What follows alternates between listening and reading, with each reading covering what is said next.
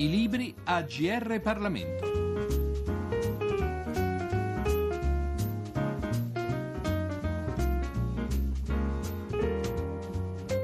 Buongiorno da Roberta Gentilini, siamo con Alberto Ciapparoni, giornalista parlamentare ma anche radiofonico, che ha scritto un libro a spasso per Montecitorio, curiosità, segreti e aneddoti. E in cosa consiste questo libro? Sono appunto curiosità, segreti e aneddoti che ho raccolto in questi 15 anni di lavoro da cronista parlamentare, ho cercato di concentrarmi su quelli soprattutto sconosciuti per eh, offrire spunti di riflessione al pubblico e cercare di far conoscere meglio le stanze di questo palazzo palazzo. Come si snocciola diciamo, questo racconto? È diviso per capitoli, sono aneddoti brevi, lunghi e soprattutto da che epoca partono? In realtà non c'è un vero e proprio indice storico, nel senso che sono racconti e curiosità che ho raccolto in diverse epoche storiche, per cui non c'è in realtà una vera e propria cronologia, ci sono però alcune tematiche, ci sono cioè dei capitoli di riferimento, sono esattamente 13, i titoli indicano più o meno quello che ho cercato di scrivere, vale a dire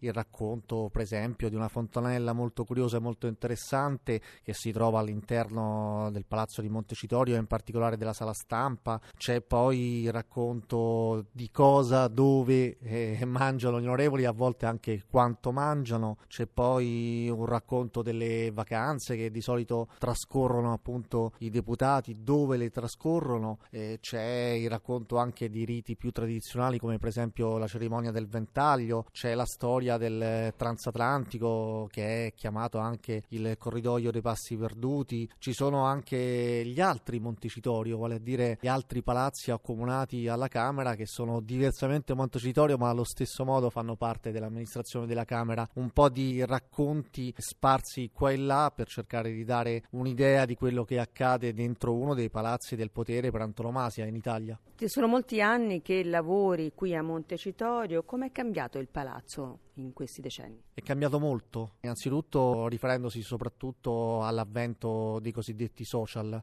che hanno cambiato letteralmente al 100% la comunicazione politica eh, dei deputati che ora si rivolgono direttamente ai loro elettori e anche la Camera ha dovuto necessariamente adeguarsi alla novità e aprirsi di più alla gente, ai cittadini. Non a caso ricordo l'iniziativa del Montecitorio eh, Domenica a Porte Aperte che durante la stagione si verifica praticamente molto spesso. Insomma, eh, è un palazzo che ha dovuto per forza essere sempre più trasparente e essere sempre più aperto. A volte non c'è riuscito, ma certamente l'intenzione e l'obiettivo è stato quello di una maggiore trasparenza, dettato anche dai cambiamenti che sono avvenuti nella società. E la percezione dei cittadini rispetto a questo aprire le porte di quello che era una volta diciamo, un mondo, una sorta di casta, come sempre è stato detto. C'è una differenza fra chi riesce e ha la possibilità in qualche modo di entrare nel palazzo e chi invece lo vede o lo sente solamente attraverso i notiziari in radio o lo vede in televisione. In questo caso prevale spesso un sentimento di rabbia e di indignazione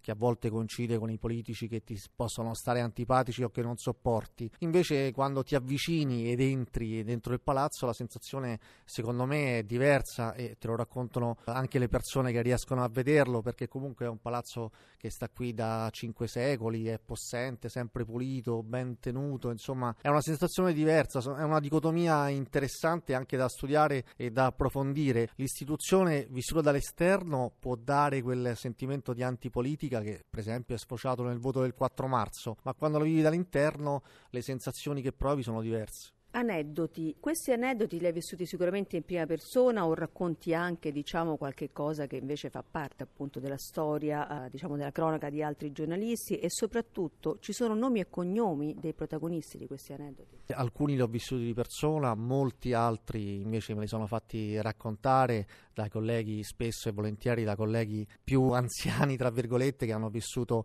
più tempo qua dentro e sono stati molto cortesi nel raccontarmi alcune curiosità sconosciute conosciute. Non ho fatto tutti i nomi e cognomi, però ho dato spesso e volentieri delle indicazioni precise che gli addetti ai lavori sono sicuramente in grado di sfruttare, sviluppare e individuare la persona di riferimento, il politico di riferimento, ma questo può accadere anche per eh, la gente, per i cittadini, insomma è facile individuare gli attori delle curiosità, dei racconti, degli aneddoti, però per opportunità, insomma, mi è sembrato il caso di non fare tutti i nomi e cognomi. C'è molta Prima Repubblica, Seconda Repubblica o anche Terza Repubblica?